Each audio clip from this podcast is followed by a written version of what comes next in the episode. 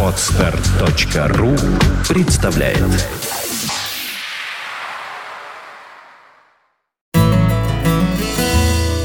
Фонтанка FM представляет уроки географии от Константина Рангса.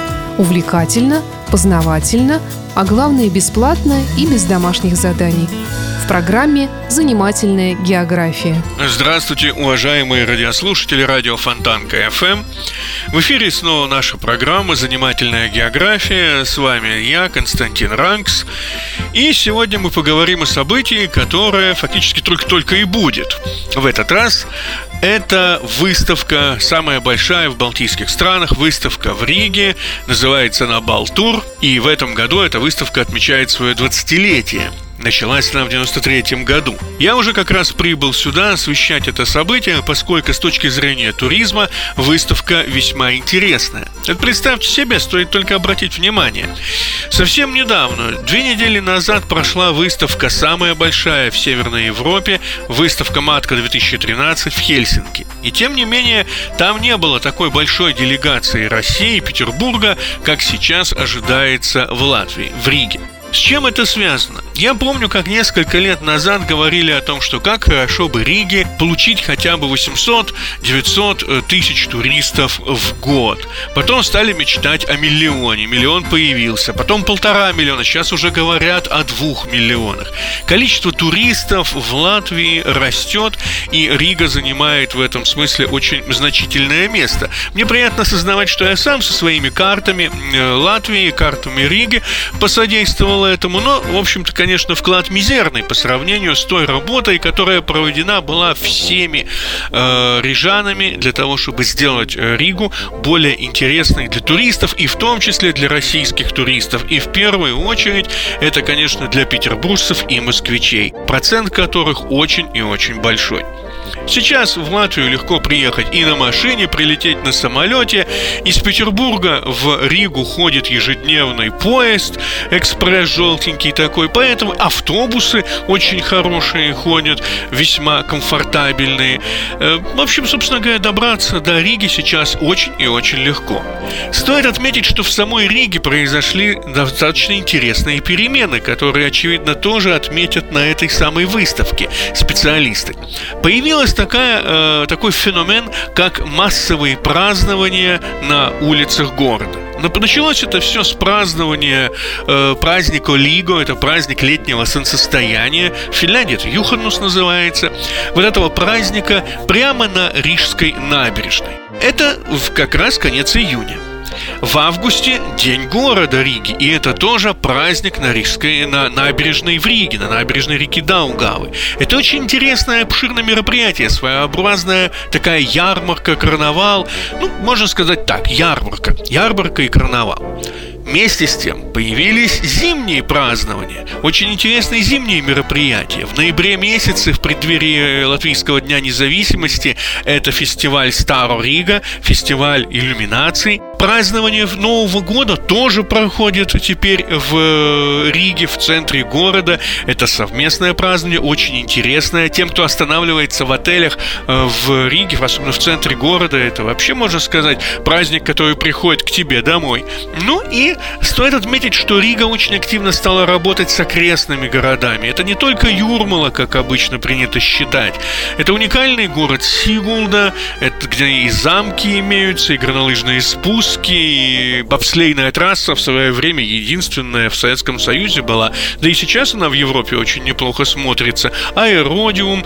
К югу от Риги находится город Елгава с очень интересными памятниками архитектуры, а еще южнее дворец Растрелли в Рунделе, который был построен для всесильного фаворита Анны Иоанновны Бирона, герцога. В общем, э, сейчас появилась такая Рига, как бы стала распространяться в разные стороны, вширь, вдаль, и поэтому человек, приезжающий в этот город, появляется у него все больше и больше всевозможных интересных возможностей для развлечения. И как раз вот об этих вариантах, о том, что можно, как можно отдохнуть, не просто сидя в в номере или там сходил в зоопарк, там поел, попил. А вот что действительно можно сделать в этом городе, причем в самое разное время года? Ожидается, что здесь как раз будут говорить специалисты, ожидаются всевозможные собрания, э, конференции, воркшопы в рамках этой выставки.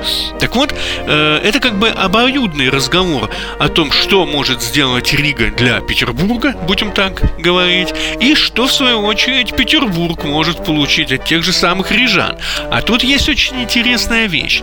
Дело все в том, что в Ригу, Рига воспринимается, например, жителями Германии, Швеции, Дании, как своего рода форпост ворота дальше на восток. Финны несколько преувеличивают свою роль э, в восприятии, э, так скажем, Востока и восприятии Хельсинки как, так скажем, главного места, главной перевалочной базы. Она была таковой, но сейчас и Прибалтика в Европе, и таким образом для тех же самых немцев, а уж прямо скажем Рига и э, Германия это очень тесно связанные, э, очень тесно связанные объекты. Так вот, сюда приезжают немецкие туристы, шведские туристы и а, датские туристы тоже, и они видят Ригу как место, откуда они могут отправиться дальше на восток, в удивительную таинственную Россию, и в том числе они могут отправиться и в Петербург.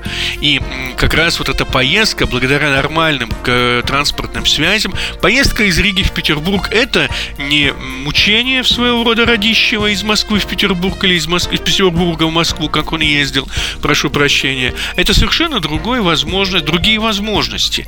И э, вот эти вот путешествия по огромному кольцу Рига, Петербург, Хельсинки, Стокгольм, опять Рига или куда можно отправиться еще, вот это как раз то, что интересно для туриста. Это особенно интересно для туриста из Соединенных Штатов Америки, прилетающего, из Китая. Кстати, сейчас очень много туристов из Китая Китая прилетает в наш с вами регион, Балтийский регион. Они хотят за одну поездку посетить как можно больше городов, и об этом тоже, как я знаю, будут говорить на этой самой выставке. О том, что же там реально произойдет, я расскажу в следующей передаче, поскольку, судя по всему, там будут какие-то интересные идеи и предложения для конкретного отдыхающего человека.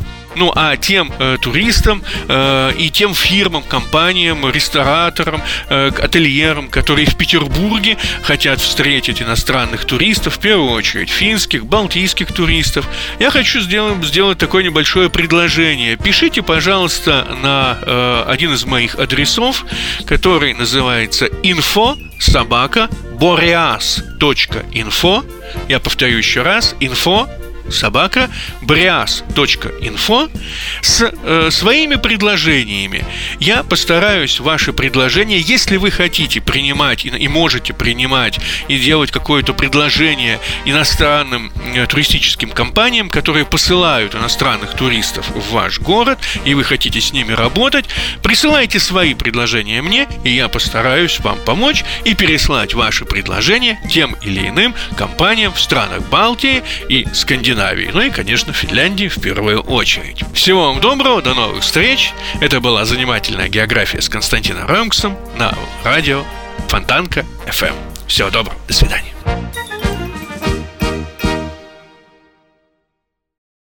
Скачать другие выпуски подкаста вы можете на podster.ru